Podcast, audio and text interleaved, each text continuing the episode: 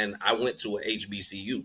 So Donald went to Alcorn State, and he knows firsthand that a lot of HBCUs don't have what Power Fives have, or they don't have what good FCS schools have. But Del State wanted to make a change in their athletics program.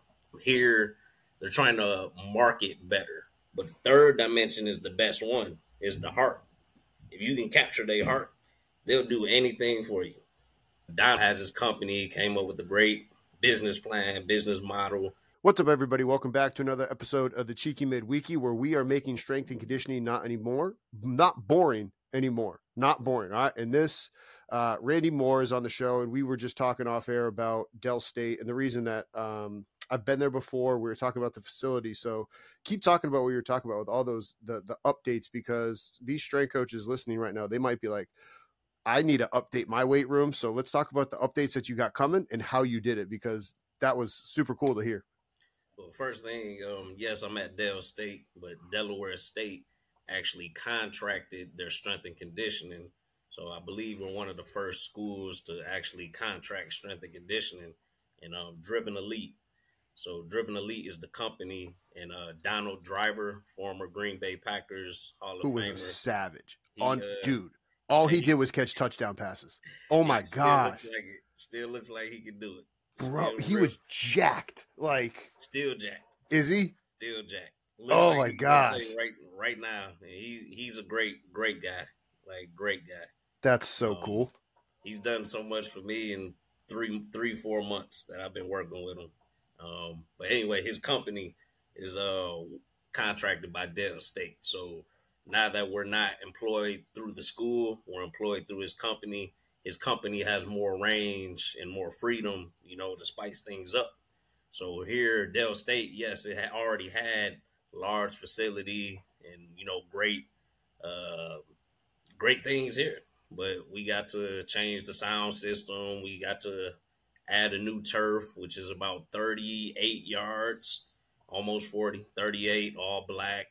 Right in the middle of the weight room too. Sorry to interrupt you. Right, like right in the middle of the weight room. Yep. Yeah, that's what I thought. right in the middle of it. Um, 18 racks.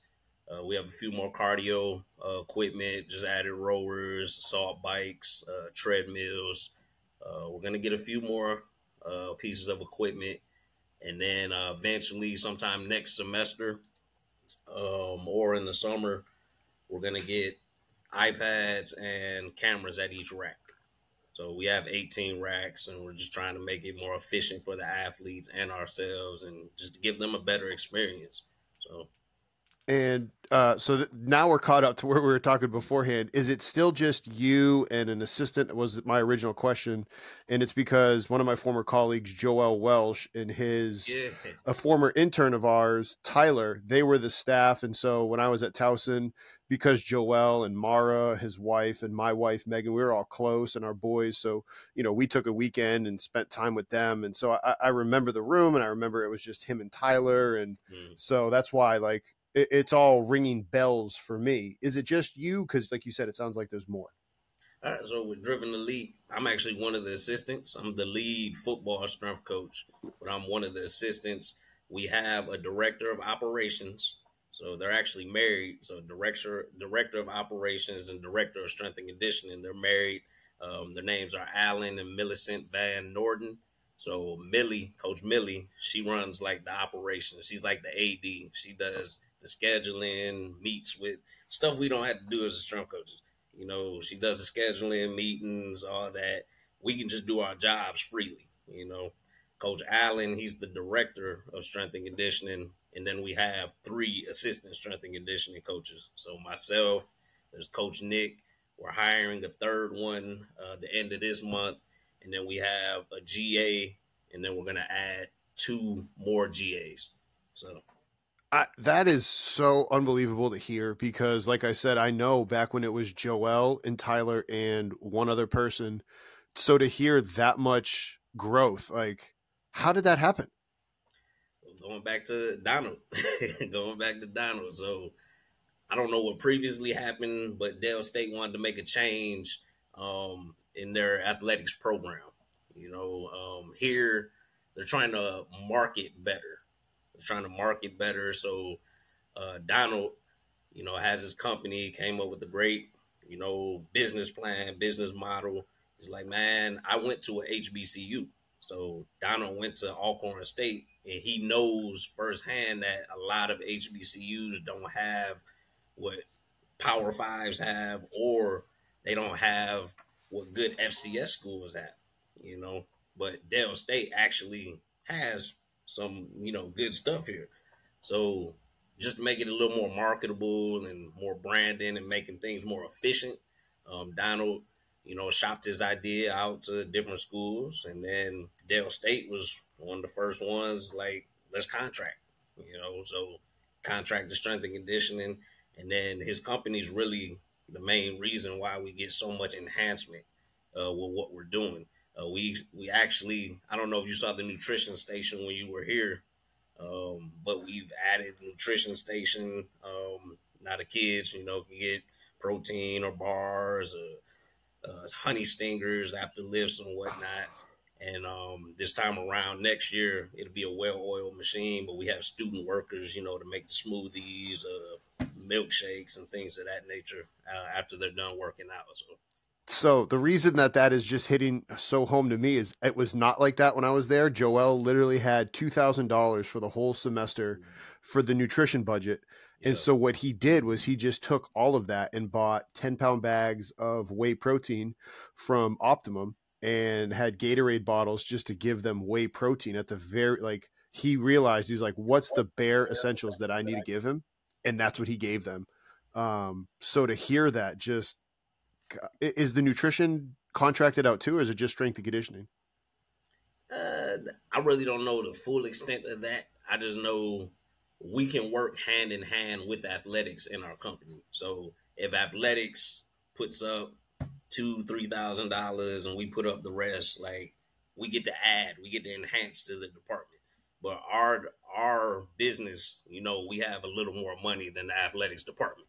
so but we we work combined. So how did you how did you get in touch with all of them like how did this all come to fruition because you know if anybody looks you up right now um, you know you and i were both at in Ham- uh, you were at hampton we were both in the right. caa you were at norfolk state before that um, how did that all this transpire because anybody saw you on social like it seemed like it just kind of happened out of nowhere it right it did so it was really funny and this is I'm I'm a believer, so I believe in God, and He did all this for me.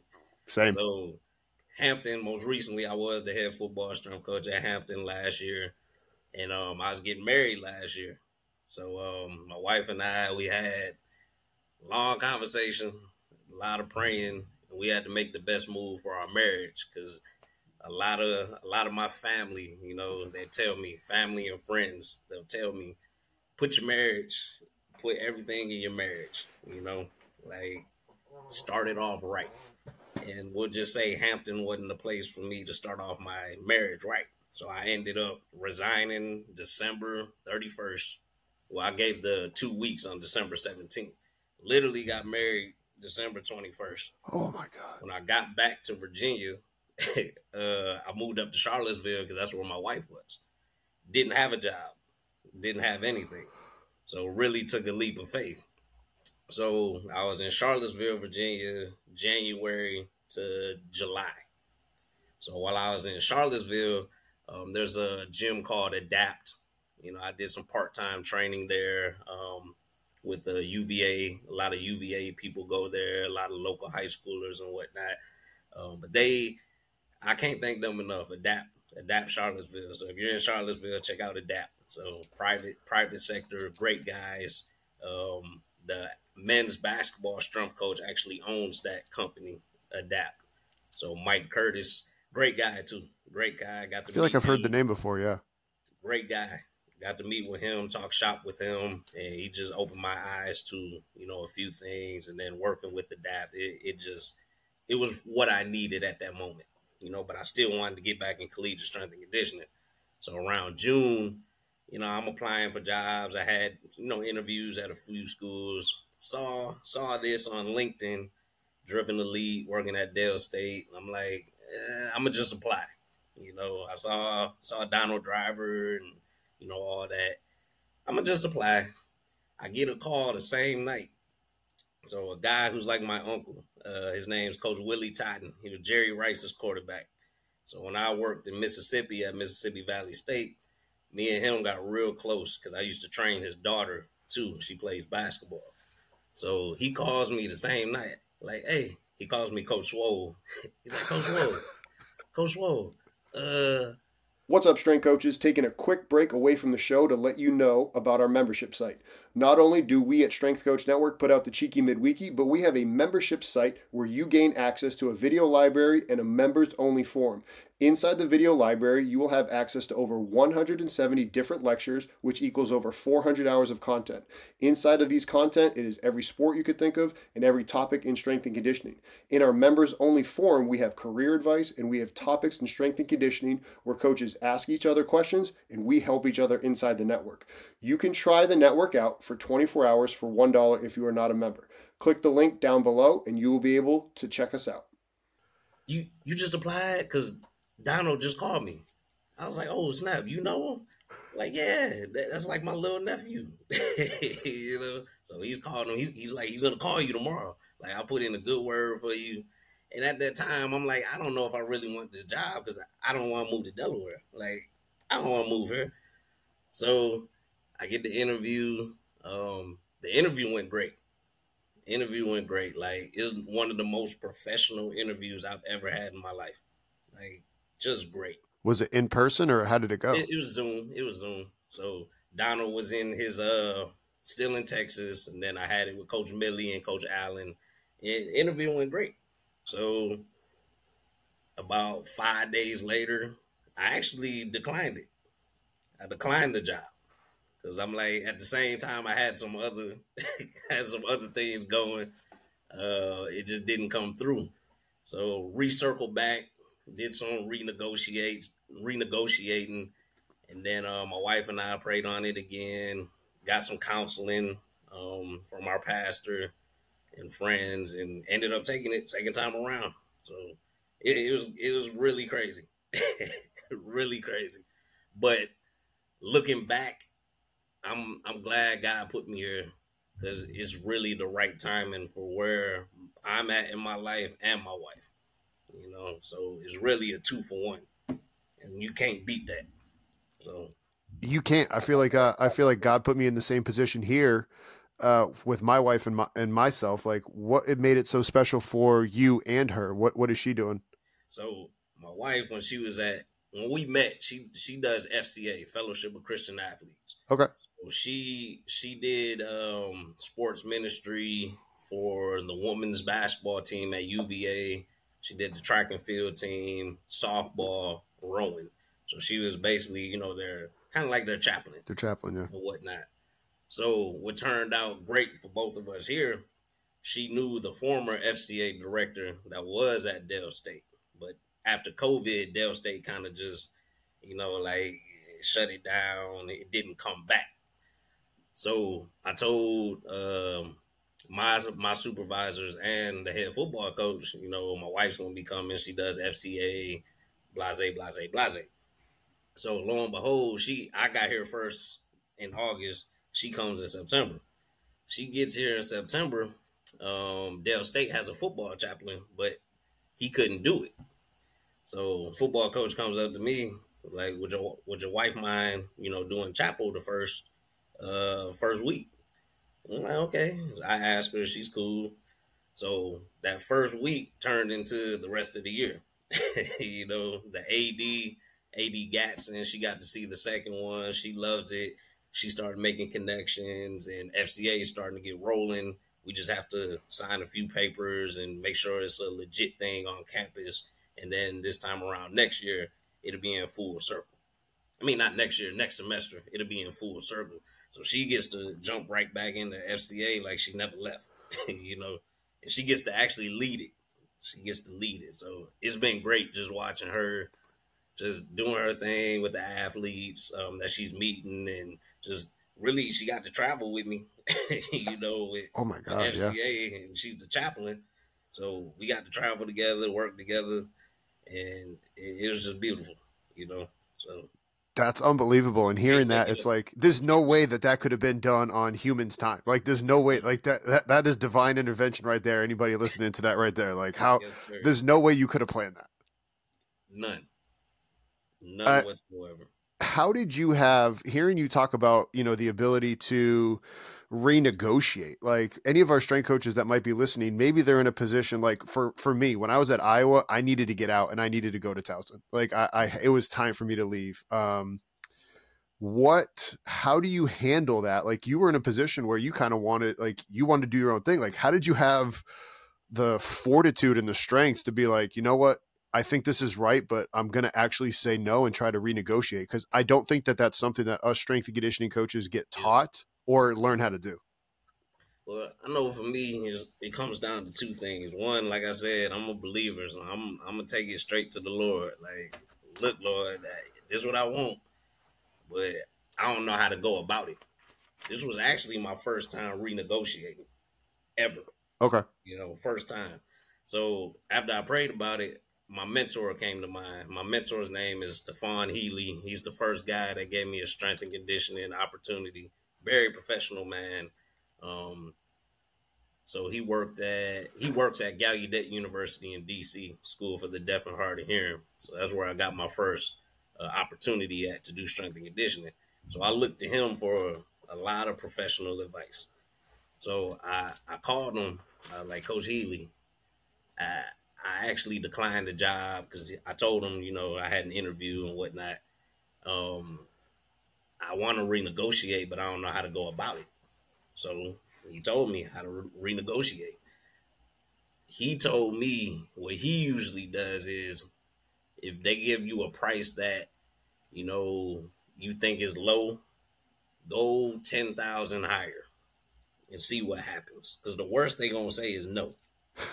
Once once he told me that, I was like, okay, I feel I feel a little more confident, you know, because the worst they are gonna say is no, you know, and if it's a no, you can just move on, you know.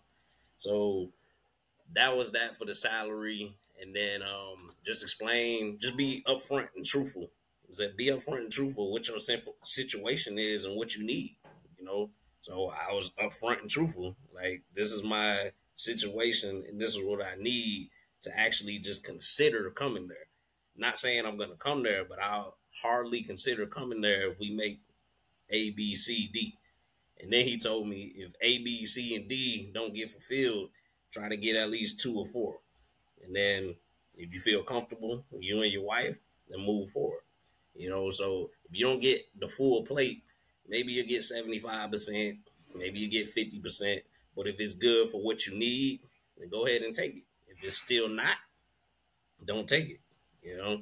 So doing that, I'm like, dang, that's my first time negotiating. I didn't get hundred percent of what I wanted, but I literally got eighty five percent. That's some outstanding advice, not only for me to hear, but I feel like for our listeners out there who, I mean, the fact that that was your first time doing it, you got 85% of what you wanted. Like, shout out to you for that. That's unbelievable. It, yeah. It, it can seem nerve wracking too. I'm like, I'm nervous. I don't, I ain't never done this. I don't, I don't want to seem like I'm an a hole or anything like that. Yeah, especially like, yes. But just be honest and upfront. That's the main thing my my mentor told me too. Like, just be honest up front. worst they gonna say is no. You know, so I so, take that to heart. Oh, keep going. Sorry about that. No, I was just saying I take that to heart. You know, like if they say no, then it's not meant to be. you know, it wasn't for you. So hearing, you know, you talk about the the differences and how you're like, okay, I get to just do my job with football. Do you think it's good? Like is is there any fear maybe that you have or apprehension where okay, if you're in charge of everything, you know more versus is it are you getting into a siloed approach because you're only doing your thing? Or is it no you just get to be super specific with your time and then you're collaborative on the back end? And the reason i ask this is you know we're seeing more and more at least in strength coach network high performance teams and collaboration between atc and nutrition and all of this. So if you're starting to fractionalize it where you're not even doing the scheduling is that an issue? I know that's a complicated question but what are your thoughts on all that? I'll say at first for me at first it was an issue because I'm like, this is unorthodox. I'm used to I'm used to scheduling, I'm used to doing this, I'm used to doing that. But what I see now, it gives me more time. Like it gives me so much time to just focus more on football. And I'm working three other teams. They're small teams, tennis, bowling, and volleyball. But it gives me more time to focus on my athletes. You know, like I don't have to worry about, all right, uh, you can't make this day, you can't make that day, you can't do this, you can't do that. Like that's already enough stress. I'm like, yes, there's too much stress. I'm just yes. trying to train these kids, like make them better at life and for their sport. But now I gotta everything on top of that. Boom, boom, boom. It takes so much stress like away from my head, from my body. Like I don't have to worry about that. That's what our director of operations is for. She's kind of like the assistant AD for strength and conditioning. Yeah. Handles all the paperwork. Yes, once everything is drawn out, then she lets us know, all right, this is the schedule. If you make if you have to make a little tweak, that's fine.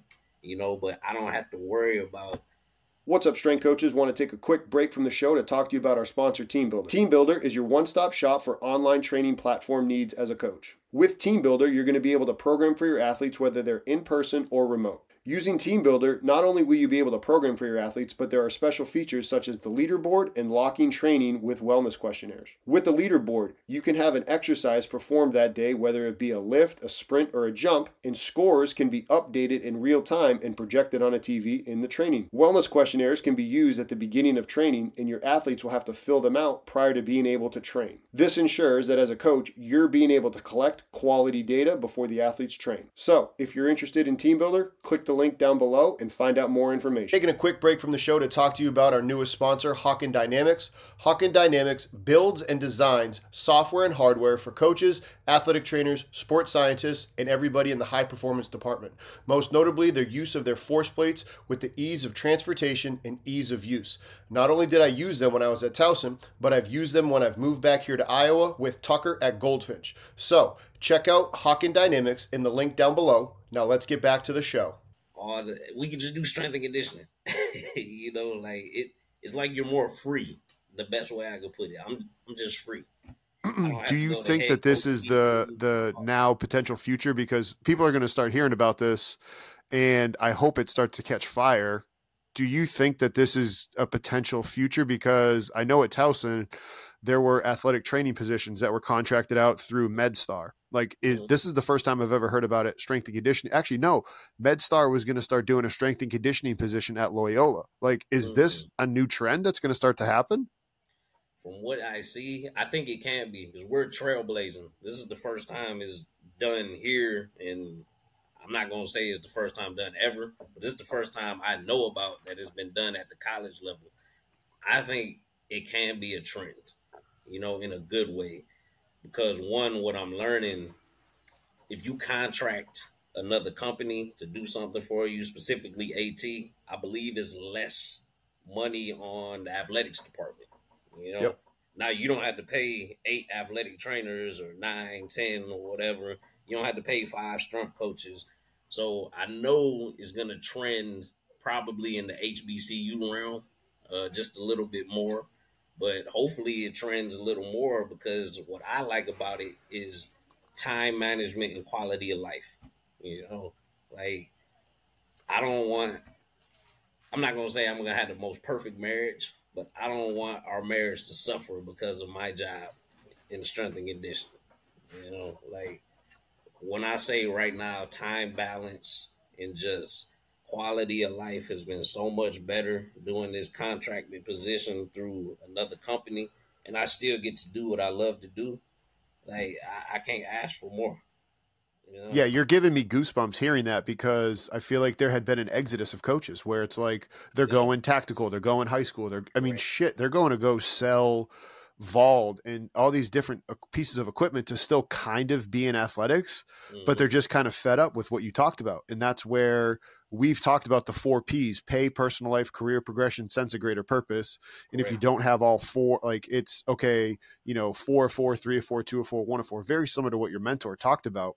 And I am getting excited because I don't want to see great coaches leave the field. I want to make I want to make athletics and college athletics, strength and conditioning better to do exactly what you said. Help them with their sport, but become better people.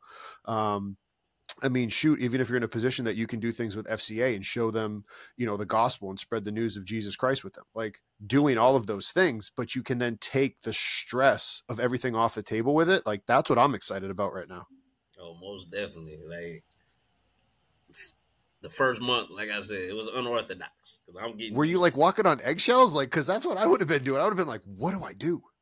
Yeah, that's because I'm uh, like, like I, basically the best I can put this is the private sector messed with meshed with collegiate athletics, but you still get to be a strength coach. that's a good. That's a good way of saying it. That makes sense.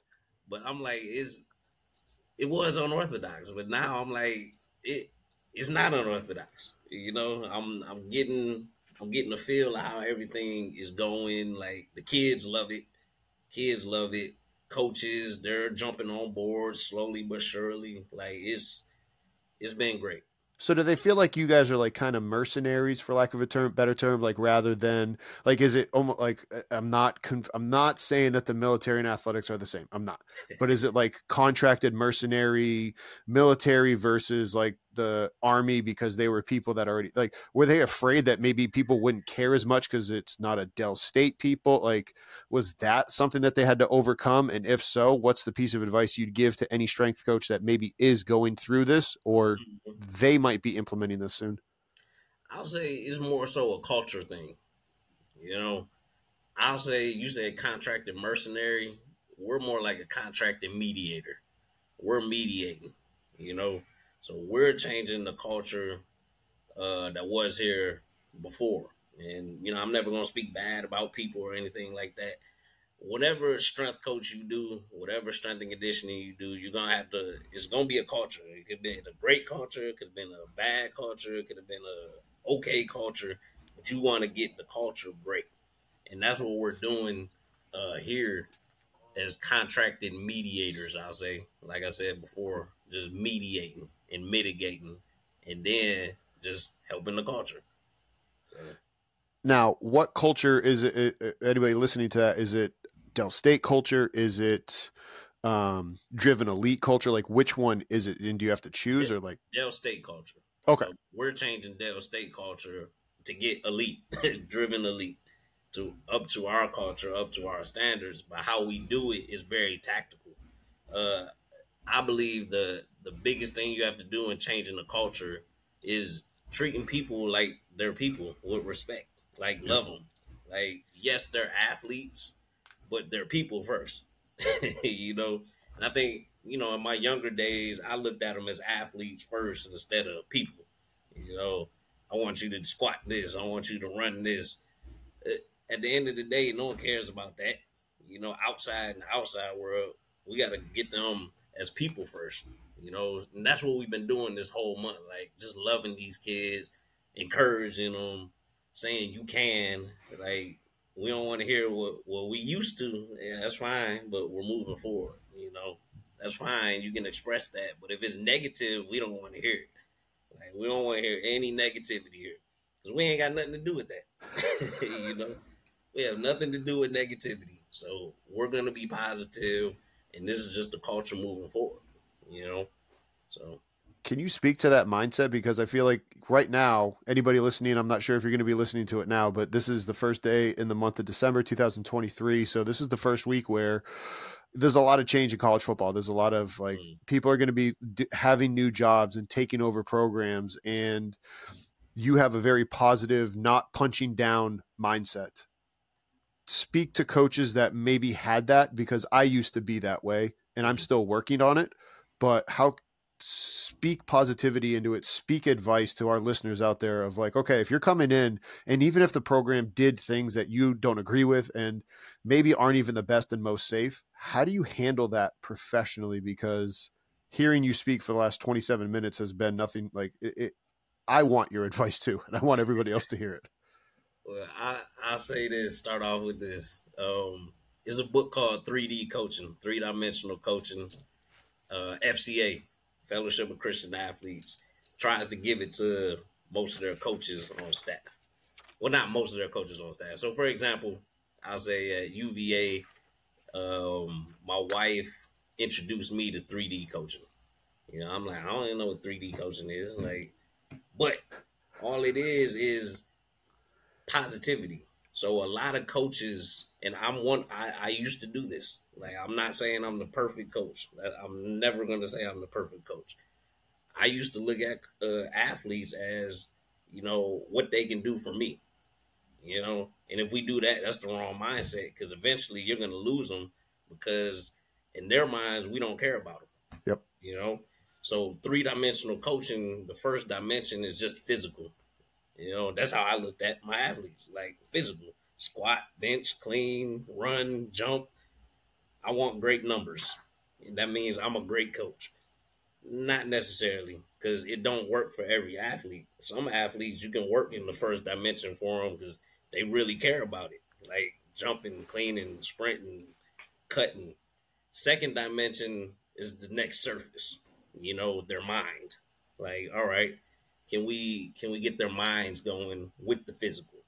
But the third dimension is the best one, is the heart. If you can capture their heart, they'll do anything for you. Now, how they how you capture their heart, you got to get to know them just a little bit. You know, outside of strength and conditioning, do they have kids? Where they're from? What they majoring in? What is their why? What's their family situation? And now it's not all gonna happen overnight. You know, it's just little subtle things each day. Uh, you find out they have a child outside of here. How's your kid doing? Like when I ask kids that, oh, you know, I got a kid, and you you asking about it, like you care, because a lot of people, a lot of coaches, or a lot of people don't know, and they don't ask that. Once you capture that heart, they start coming up to you. How you doing today, coach? You know, you start getting communication and dialogue. That's what you want. Once you get that communication and dialogue, they respect you. You know, so once we capture that heart, the rest will come, the physical and the mind.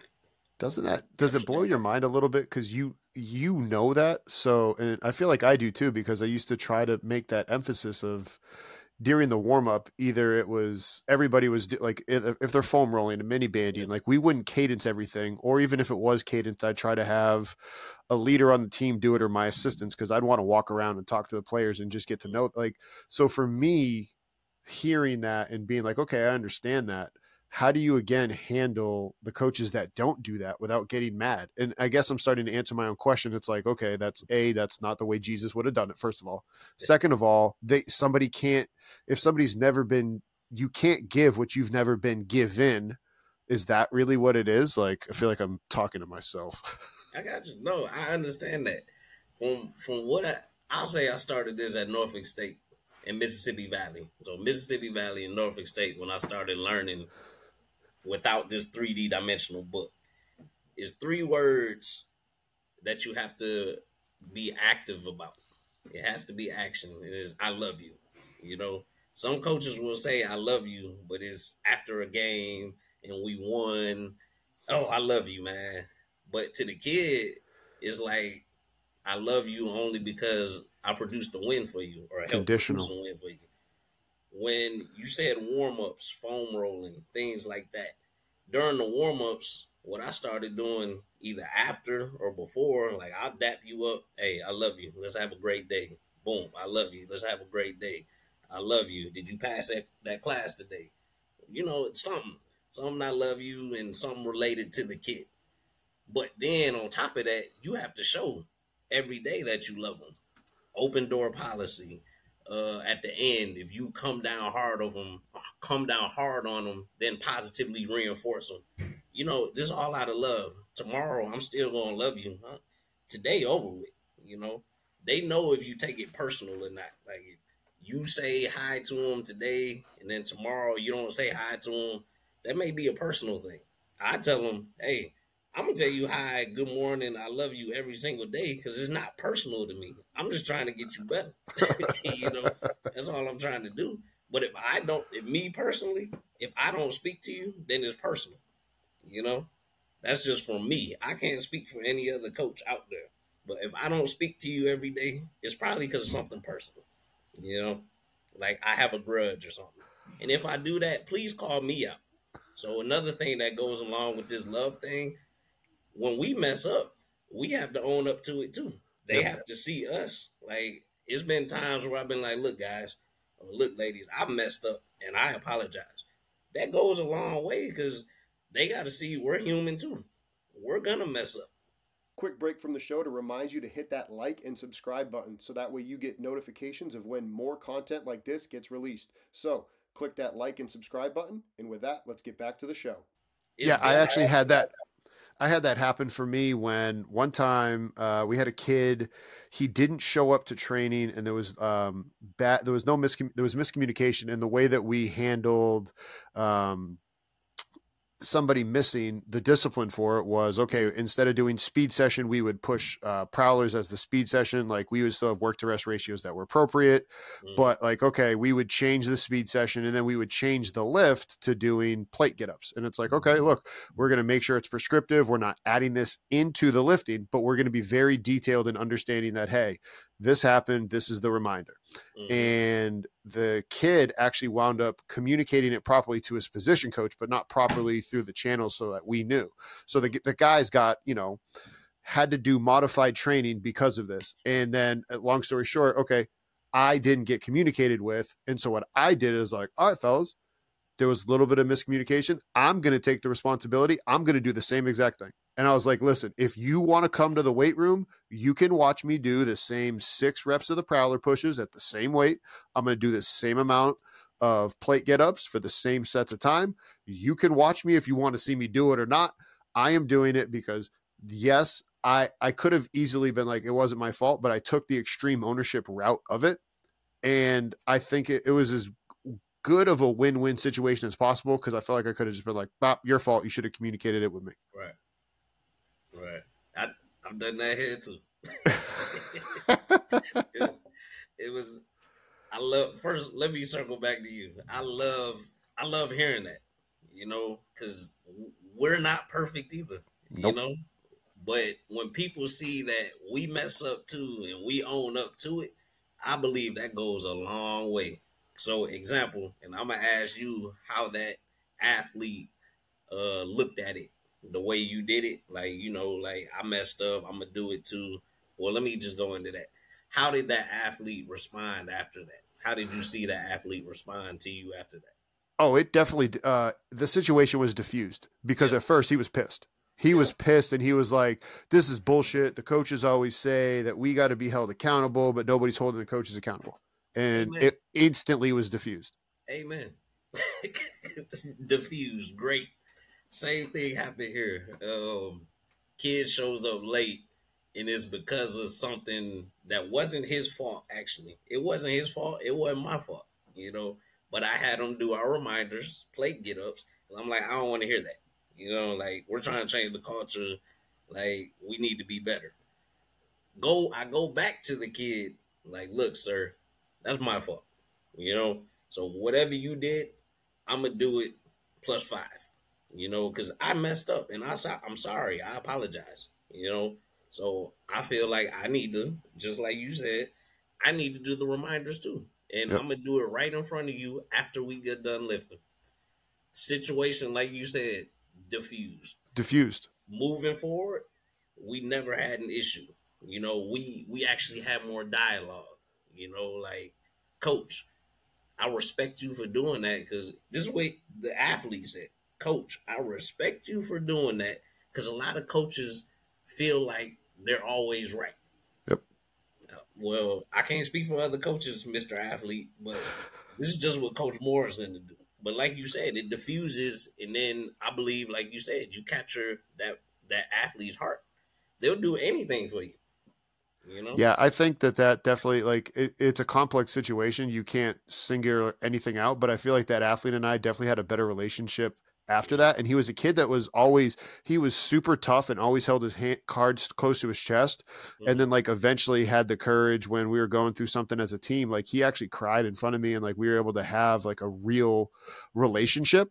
Um, again, not perfect by any stretch of the imagination, but like I feel that that situation, I definitely could have gone one way or the other. And anybody listening to this now, old like quote unquote old me, I probably would have blown up and been like, no, it don't matter. Like, but here. Uh, as as a much more mature, better coach, I'm telling you, like I learned more from these kids when I was working with them at Towson than they than I than anything otherwise. Like I learned to be a better coach from making all the mistakes that I made. Yeah. Plain and simple. I'm with you on that, hundred percent. Um, switching switching stories. Like, what is your origin story? Like, we've kind of teased around it, but for anybody that's made it this far, like, what is your background? What got you into strength and conditioning? Like, dive into your genesis. All right, I'll start in high school. So I'm originally from Detroit. Uh, went to Detroit Renaissance High School, one of the best high schools in Michigan, and the best high school in Detroit. Um, I always joke because Cass Tech, Cass Tech's a big high school in Detroit. Um, our rivals. I will say they did produce better athletes. I, I'll say that right now. They did, you know, but we're still the best high school. But in in high school, I knew I wanted to do either personal training or strength and conditioning. Now, how I got into it, um, I actually got diagnosed with type one diabetes when I was fifteen. Really? Yes. No one in my family has diabetes, type one or type two. Really? It, it was just it just happened. So huh? I remember being in the hospital and I saw my I guess it's a hospital roommate. So it was a young kid, had to be two years old. I'll never forget this. I remember like it's yesterday. So I'm learning everything about type 1 diabetes, injections, all this stuff. And I'm sitting here like, dang, how I'm gonna do this? So I remember the young kid. I don't remember his name, but I remember him. Never complained. Two years old. He's two years old. His his parents injecting him. He's just doing what he has to do, not crying, not whining. And I'm looking at this little kid like, oh my goodness, like he's not complaining. He's not doing anything. So I can't complain. I'm 15. I'm 15, man. But anyway, I, I, just remember looking at him and he was just so determined. So I asked him as much as he could, you know, understand, like, how do you keep going? So actually, you know, his parents, you know, his parents step in, like, man, we we just gonna keep going because if we just stop, everything else is just gonna go terrible. We can't have a bad mindset about this. It's either gonna do it's either gonna do one or two things. It's gonna keep proving our character through adversity, or we just gonna shut down and shrivel up. Oh. I was like, okay. So I'm sitting, and I remember my mom. You know, she fell asleep on me. She took it worse than I did at the time. My mom. So I'm sitting there thinking, like, dang, what am I gonna do? I'm an athlete. You know, I'm, I'm playing basketball at the time. I'm running track. Doing this. I'm working out. The doctor said, like, they don't know how you got it because you're you're an athlete. So I'm like, okay. I'm thinking in the bed, like, I got to do something to stay active the rest of my life. I got to do this. I love working out, so I think I'm gonna go personal trainer route. Fast forward to college. College, I went to Oakland University, uh, where I ran track. I was a track athlete. Uh, my only regret in life is that I didn't keep pursuing football. you know, I stopped playing football at a very young age to pursue basketball, but didn't even do basketball in college. I actually ran track. you know, but anyway, my track coach, my sprint coach, he came up to me after one of my worst showings in track and field. Like I ran the 60, the four, 60 and 200 indoor, and then the four by one and the 100 outdoor. So you were fast. Uh, I was okay. I, I, didn't know what fast was till I started going down south. You know, oh, true. 10 7, 10 8, up in the Midwest, that's pretty fast. But once you start going down south and kids running 10 2, 10 1, now they're fast. Yeah. but anyway, my track coach, he comes up to me. He's like, You know, Randy, you going to be a coach one day. I'm looking at him like, Man, whatever. Like, you know? So fast forward after college, I remember what he said to me. You know, I didn't know if I was going to fully submerge myself in personal training or strength and conditioning yet.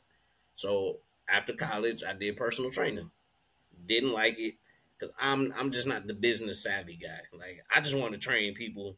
Yeah. That's it. That's all yeah. I want to do.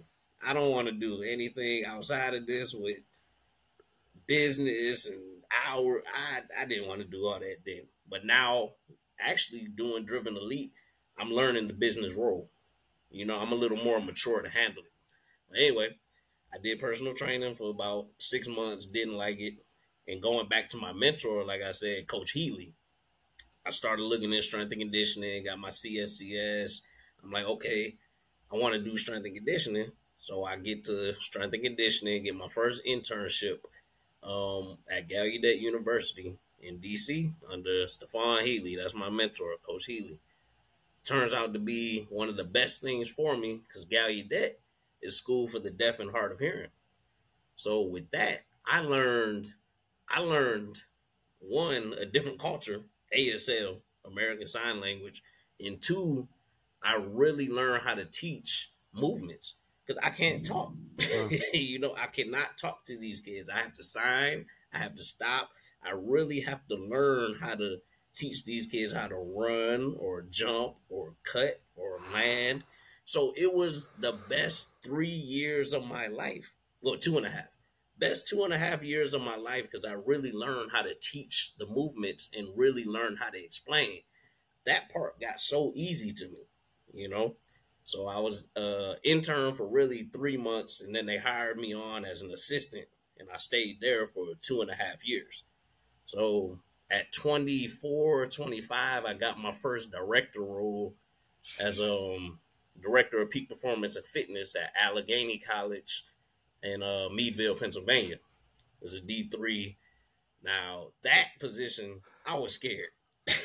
I'm I'm 24, 25. I'm like, my mentor told me I'm ready, but I don't feel ready.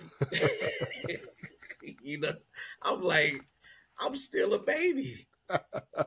but turned out it went well. You know, um, that first three months, I had a lot of communication with my mentor, and I thank God for him because he he guided me through so much and re-encouraged me. You know, he's like, "No, you can do this," and don't be afraid to mess up. Just make sure you don't kill the kids. you know, like he was like, he was like, you're going to mess up with some stuff. Just make sure no one breaks their backs, no one ruptures their knees or any tendons when you're doing your workouts. Have confidence in it. I'm not around you anymore, but this is where you got to learn and grow up. You yep. know, so he would constantly like, you know what to do, you know, but you're going to mess up in terms of this is what he told me like you're gonna mess up in terms of relationships sometimes you may miss a second of you know like a work to rest ratio if it's supposed to be 60 seconds and you did 58 don't kill yourself over that. You know? Because i wanted everything to be so perfect you know? That's what i'm like. And then i want these kids to be bigger stronger faster. This is what I didn't know then, what I didn't, what I know now that it's gonna take time. you know, like the first month, these kids are not gonna be bigger, stronger, faster. You know, like the way you want them to. It's not gonna happen. So that's nope. when I learned, like, look, it takes time. Like all this takes time. And don't let the coaches come in and be like, well, they need to be bigger, stronger, faster in a month. Well, that's not gonna happen. That's not realistic. You know, like that's what I was learning at that time. But anyway, I was director of uh, peak performance there for a year, 2015 to 2016. Young me saw an opportunity to get more money, so I'm like, okay, I'm gonna move to the next position. Um, so I moved to Georgia. I was the director of strength and conditioning at Shorter University in the Gulf South Conference and that gave me the exposure to the deep south. So I'm like, this deep south stuff is different. Like these kids are different. They they have a different mentality, a different mindset. It helped me grow. You know, like as a person, as a coach, because these kids are just a little different than Northeast or DC, Virginia kids. All the kids are great. They just have a different mindset. Yeah. You know, so it helped me grow. It actually pushed me to be a better strength coach because they're like, Coach, we ready. So I had to learn how to don't just say just because they ready, I don't have to ramp everything up a hundred thousand percent. We still progressing, you know, progressively overloading, progressively doing this. Just because they say we can doesn't mean the next day we going 200, 300 pound difference, you know? So that's when I really learned how to just, you know, progressively periodize or undulate and some kids they can handle better, so I can undulate them a little bit. I don't have to stay linear with those type of kids. Whereas some kids they have to, you know, just continue simple linear periodization because they can't handle undulating because their background ain't the same. That opened my eyes to like, wow, different kids. Like, I can undulate this kid because his background is just just different. you know, he's a monster. Whereas this kid, they're not a monster. But I still have to get them to be better individuals and better athletes. But um Shorter University, it was a good experience for me, but some, you know, things happen administration wise. And I'm 28 at the time, still learning, still maturing. And someone basically said something to me that if 25 year old me, if you said that to me, we probably wouldn't be talking right now. We would not be talking right now, coach. but I thank God for grace and mercy and maturity, man. Like facts. It, it's just some stuff like if they say to you at the wrong time in life, like we wouldn't be talking. You know, it's just just just being honest.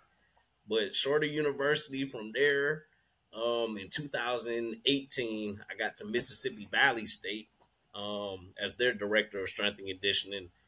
I never wanted to move to Mississippi in my life, but Mississippi had to, happened to be one of the best situations ever in my life. Why? I learned and grew so much as a person, uh, not just a coach, but a person. And I will say, being in Mississippi helped when I moved to Virginia. Uh, got the Norfolk State and then the Hampton gig.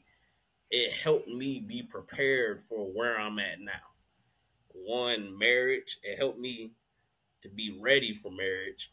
Um, because I will say at first I wanted to be married at 25. And I just want to go back and smack 25 year old me. Like, why did you say that? Because you you weren't ready. You weren't ready, man. But Mississippi, it helped prepare me and mature me so much that like it helped me for everything that what I'm going through now. But I was at Mississippi Valley for three and a half years. Um, it was a hard first year, but after those, you know, growing pains and changing the culture, it became one of the best experiences for me. We didn't have much, but we made do with what we had, you know. And then um, that's when I started networking again back in Mississippi because it, it really wasn't much to do in Mississippi where I was at. So I'm like, man, I gotta get back networking. I gotta do this. I gotta do that. But like I said, it was one of the best experiences of my life at Mississippi Valley State. And like I said, that's where I met my uncle. Um, I call him my uncle now, Coach Willie Totten, and that's how we got, you know, full circle back to Driven Elite because he knows Donald Driver and all that. But it, it was just great. And then uh, when I left Mississippi Valley State, director at Norfolk State, and then Norfolk State to Hampton, Hampton to Charlottesville, and now Charlottesville here. So driven. You kept talking about maturity. What would be your piece of advice to any of our listeners right now that either are young and they're not ready to mature, or somebody that is older and needs to figure out how to mature? What's your piece of advice? One, be honest with yourself. At at some point, you have to have that face to face with yourself in the mirror. What do I need to work on? What do I need to grow in? And then, if you're not sure, ask someone you trust. Because, like I tell these athletes, like you know, coaches tell athletes things over and over again, but it hits different when your peer tells you. Yes, like, yeah, you you need to grow up, man. But a coach tells you that, you're like, ah, that's my coach, whatever.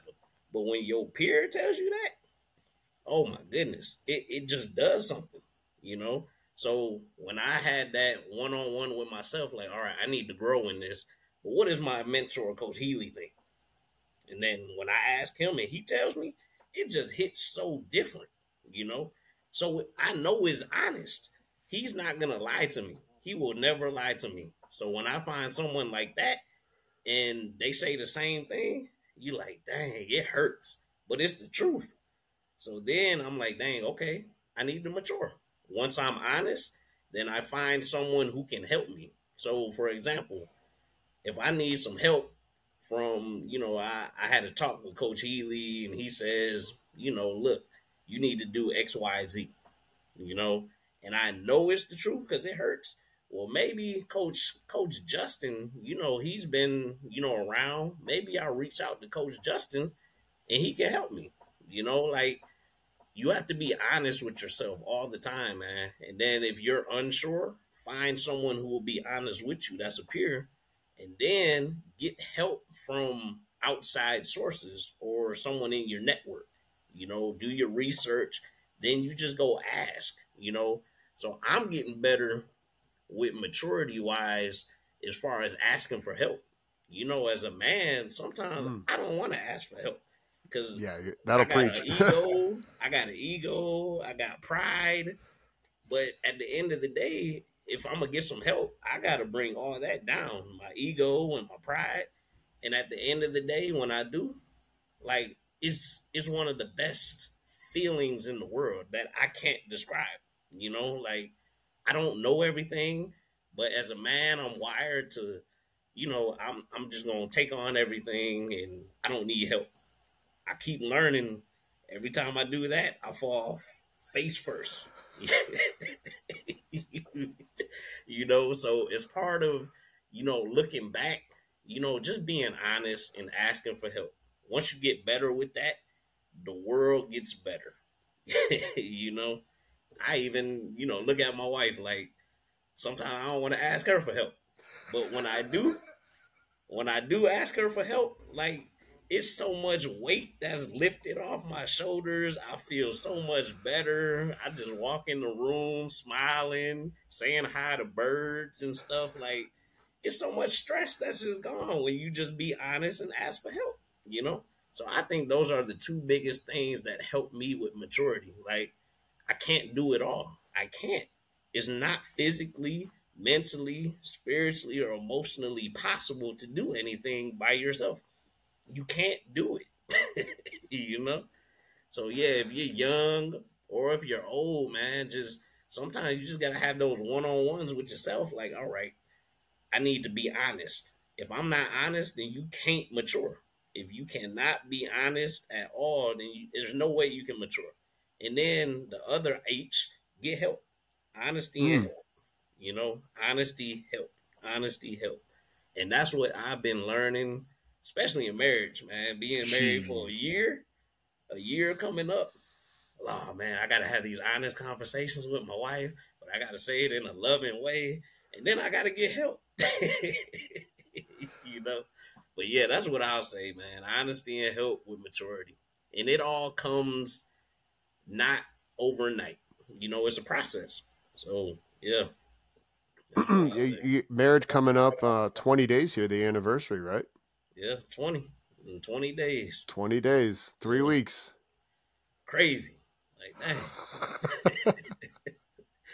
Crazy. Uh, yeah, as a man that's been married, you know, seven and a half years, coming on eight years next May. I mean, mm. yeah, it is. It's it's different. Um, any of our younger listeners out there that maybe have not been married, like you, first of all, you need to make sure that the the significant other you have um, understands your career path because you just talked a lot about you know moving and you took the job and she wasn't there and very similar with when I took the Towson job we were mm. both at Iowa. I left. She didn't come out there for seven, eight weeks, right? Like you have to make sure that your significant other understands what your job is and who you want to be to the core and isn't going to force you to change who you are because mm. my wife was never going to ask me to give up coaching. Um, you know, she supported me through, you know, my quest to be who I wanted to be. Mm-hmm. when you were talking about your your history and your background, and you were talking about undulating and linear periodization, uh, what is your overall training philosophy? What are kind of the X's and O's from a ten thousand foot view of how you go about programming? Not only just what you believe in, but like the logistics of okay, here's your weight room, where's the field located, how are you able to make everything work and function and flow? Uh, we'll start with the philosophy. For me, is to help mitigate the risk of injury, basically non-contact. Help mitigate the risk of non-contact injury. Sometimes with contact, we can't control that, you know. But if we get these kids moving efficiently and putting them in the right joint angles and things of that nature, then we help mitigate, you know, those risk of non-contact injuries. Um, number two, I want to help increase, you know, force potential, rate of force, and overall strength for any athlete. Um, three, want to get them to uh, move efficiently. That's what I call it. Move efficiently. And then four, um, I do all this as a platform. So for me and my philosophy, I'm training them not only for their sport but for life. You know, those are my four things. Now, how I go about doing that, it just all goes back to mitigating the risk of injury, um, non-contact injury. Um, so what we're gonna do with that, I keep everything short and sweet. You know, the five or six main movements I'm gonna do with any athlete we're to change it up, you know, based on their sport. But the five or six main things that we're to do, we're to do some type of power or uh, rate of force development through some type of Olympic lift variation. And if it's not an Olympic lift variation, we're to do some type of plyometric variation with appropriate regressions and progressions. So if you can't move well, obviously I'm not going to put a bar on your back and tell you to do a 90 pound squat jump if you can't squat well. you know, we're going to regress and progress as needed and teach you, but still do it based off your training age and what sport you're doing, you know. So we're going to do some type of Olympic lift variation or plyometric variation.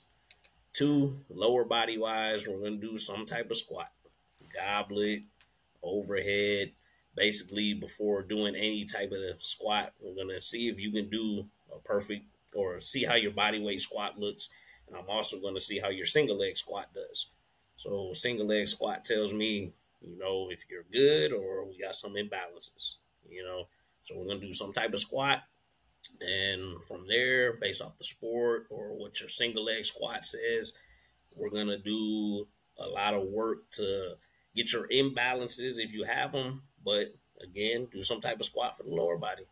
Uh, we're gonna do some type of three. Number three for me, push and pull. So it's either gonna be horizontal, it's gonna be vertical, 45 degrees with that, and that could be any type of different variation where uh, could be barbell, body weight, dumbbells, kettlebells. But we're gonna do some type of push and we're gonna do some type of pull. You know, for me, any type of push, I mean, any type of pull I'm gonna do. For me, I typically do. I know I don't want to get all into it, but I know some people do one to three. Like if we're gonna press, we're gonna do some type of three. As long as my backside is getting as strong as my front side, I'm good. Strong backside, we're gonna have a good, strong front side. You know, for me. But we can go into you know another podcast about that. But you know, everyone does a little different. But um, for me, um, push and pull. After that, uh, number four, we're gonna work a lot of posterior chain, so that low back, them glutes, and them hamstrings. Very important, just like my quads. you know, if I want to get my front side strong, we got to get that back side strong. So for me, I just keep everything simple we're going to train just as hard in the back as we're going to do in the front. So a lot of, you know, RDL, step up, glute bridges, and the warm ups, just making sure we're activating those glutes and making sure everything's good. You know, proper muscles are activated. Um, number five, we're to do some type of heavy carry. You know, I love heavy carries for core stability. So we're to do some type of carry. Um, could be chaos, you know, eventually down the line with progressions, two dumbbells, uh, hex bar. Every athlete for me is to do some type of carry, you know, heavy carry. And then five, we're to do some type of, sprint. I mean, six, we're to do some type of sprint, you know, 10 yard. Well, I'm not to say sprint, but acceleration. let me, let me make, let me make that clear. some type of acceleration, 10 to 20 yards. And I love that we can do that here in our weight room because we have a 38 to, yeah, it's about 38 yard turf. So we do a lot of acceleration. And then once we teach them the mechanics, uh, we can load that acceleration, you know. So those are the six things I'm to do, you know, with athletes, especially in here. And we just want to make them well rounded, you know. How do you handle progressions and regressions within a large team, but also taking over a new team with culture? Because I know, again, we're in that time where coaches are going to be taking over a program. How do you respect the individual, but also train them as a team? I'll say for me, um, the best thing about here, we and I'll mention this to you know my supervisor. I don't want to train you know kids in over a twenty a twenty group session. Really? If it's over twenty, I don't believe like okay if I have thirty or thirty five kids, someone's gonna miss something, you know, and there's nothing that I can do unless you know we have our interns and GAs, just eyes everywhere. If we have more eyes, I'm okay with you know 30 people.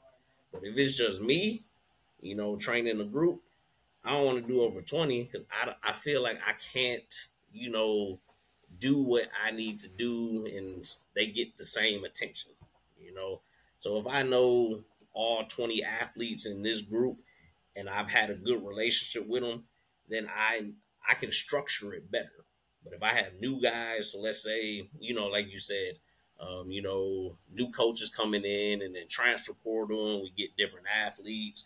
So if we get different athletes within that, you know, group, you know, I know I can say we have 20 and then 15 and then five are new.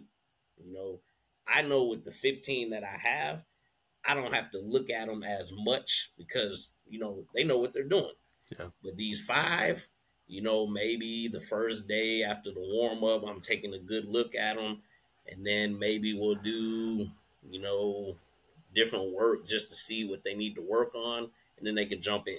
But um, for me, I don't want to do over 20 uh, for what we have now because that way it takes away you know, from anything going on. But now that, and I'm just speaking here at Driven Elite, I ain't speaking anywhere else.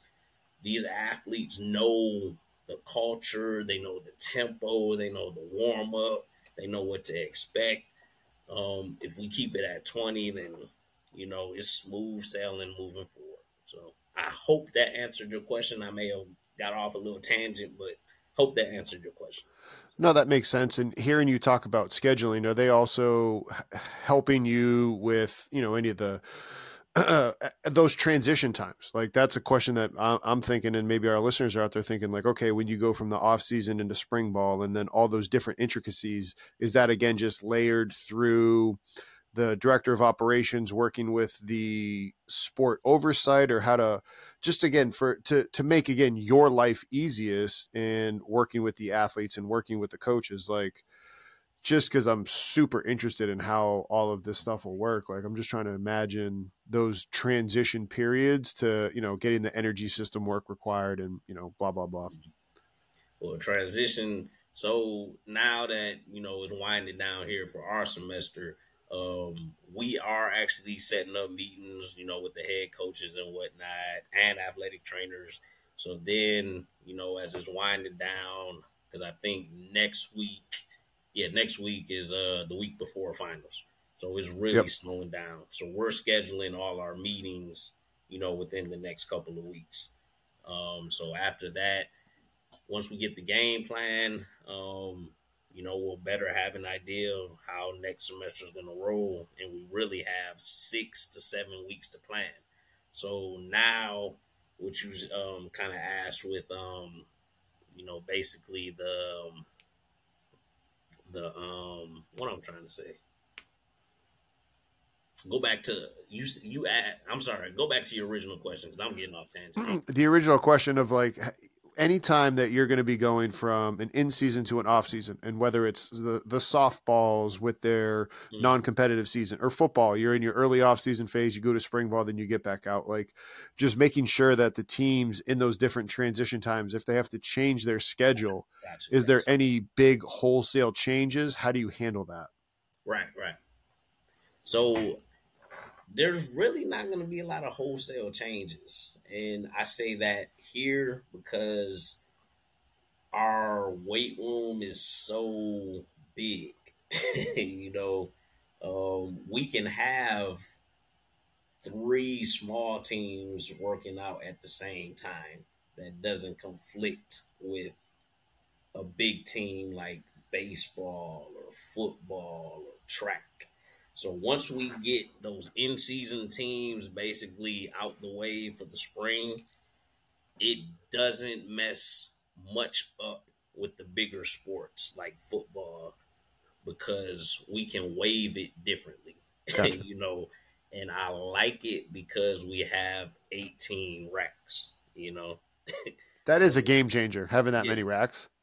Now, if it were if we only had 10 racks or 8, yes, it'd be so messed up. that's what that's what I say like trying to get everything together. But fortunately, you know, just being here with 18 racks and, you know, the bigger space, everything has been flowing the way it needs to. You know? so foreseeing it in the next semester having issues, I don't see any issues because our sports like lacrosse that'll be in the spring or you know tennis or they actually won't be lifting three or four times a week you know? There'll be maybe one to two and that'll open it up for those teams that'll be switching to the off season. You know it best thing i can put it'll flip flop you know it'll just flip flop and it's not gonna be a hassle you know so. One of the last questions I have for you to respect for your time is what would be like your biggest piece of advice to any coach that's listening right now or like the the biggest kind of stamp or thing that you want to leave with our listeners out there about whether it's strength and conditioning or whatever else it is? Like what is your like hey this is the overarching message that I want to kind of drive through to everybody? For me um always be honest and I'm just gonna say this, you know, from you know this great conversation we've been having, and it just recircled back to my head. Always be honest, no matter how it's gonna make someone else feel. You know, like, and I'll use this example when we were talking about renegotiating. When my mentor told me be honest, because the worst they're gonna say is no. Like you can't control how other people, you know, take honesty. And I'll go back to you know honesty, saying it like, yes, be respectful of how you say things. And if it's honest and someone else cannot take it, that's not on you. you know, if you said everything and you respected how you said it and you know put it in a way where it's not going to be disrespectful if someone can't take that that's not on you and it probably was not for you you know? So yeah being honest and basically um honest respectful and just keep going. You know, if you can be honest with people and just admit you make mistakes or you know things of that nature with anybody athletes or if i made a mistake with you and i came back to you and like coach justin i just want to apologize for whatever happened like you said like both of us said if we do that it diffuses so much you know so if we learn to just honesty just keeps circling in my head, just be honest, it goes a long way. You know, I love that you clarified and said that because as you were talking, I wrote down. I was like, all right, how do you do it in a in a loving way Yeah. where you're not offending people? Because I feel like sometimes people hear that and they're like, all right, cool, let me just dump this on you and like say things to you that you never would have once said to you. And I feel like that can get misinterpreted. So the fact that you handled it and said what you did right there, um, you know, kudos to you on that. yeah, but yeah, man, this has been great. You know, this has been so great, and you know, I, I love it. I love what you're doing. Um, I know, and I'm gonna just put it out there. When we first, we were supposed to meet, but didn't get to meet till later. But we always got to stay in touch. You're a great individual. I'm gonna put that out everywhere. I appreciate that, man. Everyone needs to hear this. You're great. I You appreciate know, that. And yeah, we didn't get to meet. And, you know, DK obviously spoke highly about you and That's apparently spoke highly about me to you. And, Yep. um, he did. yeah, like he's a, I, I I loved him. Right. And it was Yeah. that, that's kind of why we didn't get to meet because I loved on the kids in a loving way. Yeah. And I did exactly what you said. i i told coaches the truth to Hey. something that maybe they didn't want to hear. Hey, And I, and I did it as politely as possible. Like, hey, some people can't handle it, and sometimes it be like that. Like, but look where we're at. You know, you're right. if you're if you're honest, it's always gonna come back full circle for you in a great way. You know, so if people can't handle it, you know, we just be mature, and eventually, especially if you're a believer, it's always gonna work out for you. You know, so that's what I'm learning now. So yeah. There is nowhere better to end the show on that. With that, um, coach, have a great rest of your day. I'm gonna go to the gym. I got my kid to go train. Yes. Um, yeah, man. I appreciate you very much, and we'll be in touch. Yes, sir. Thank you.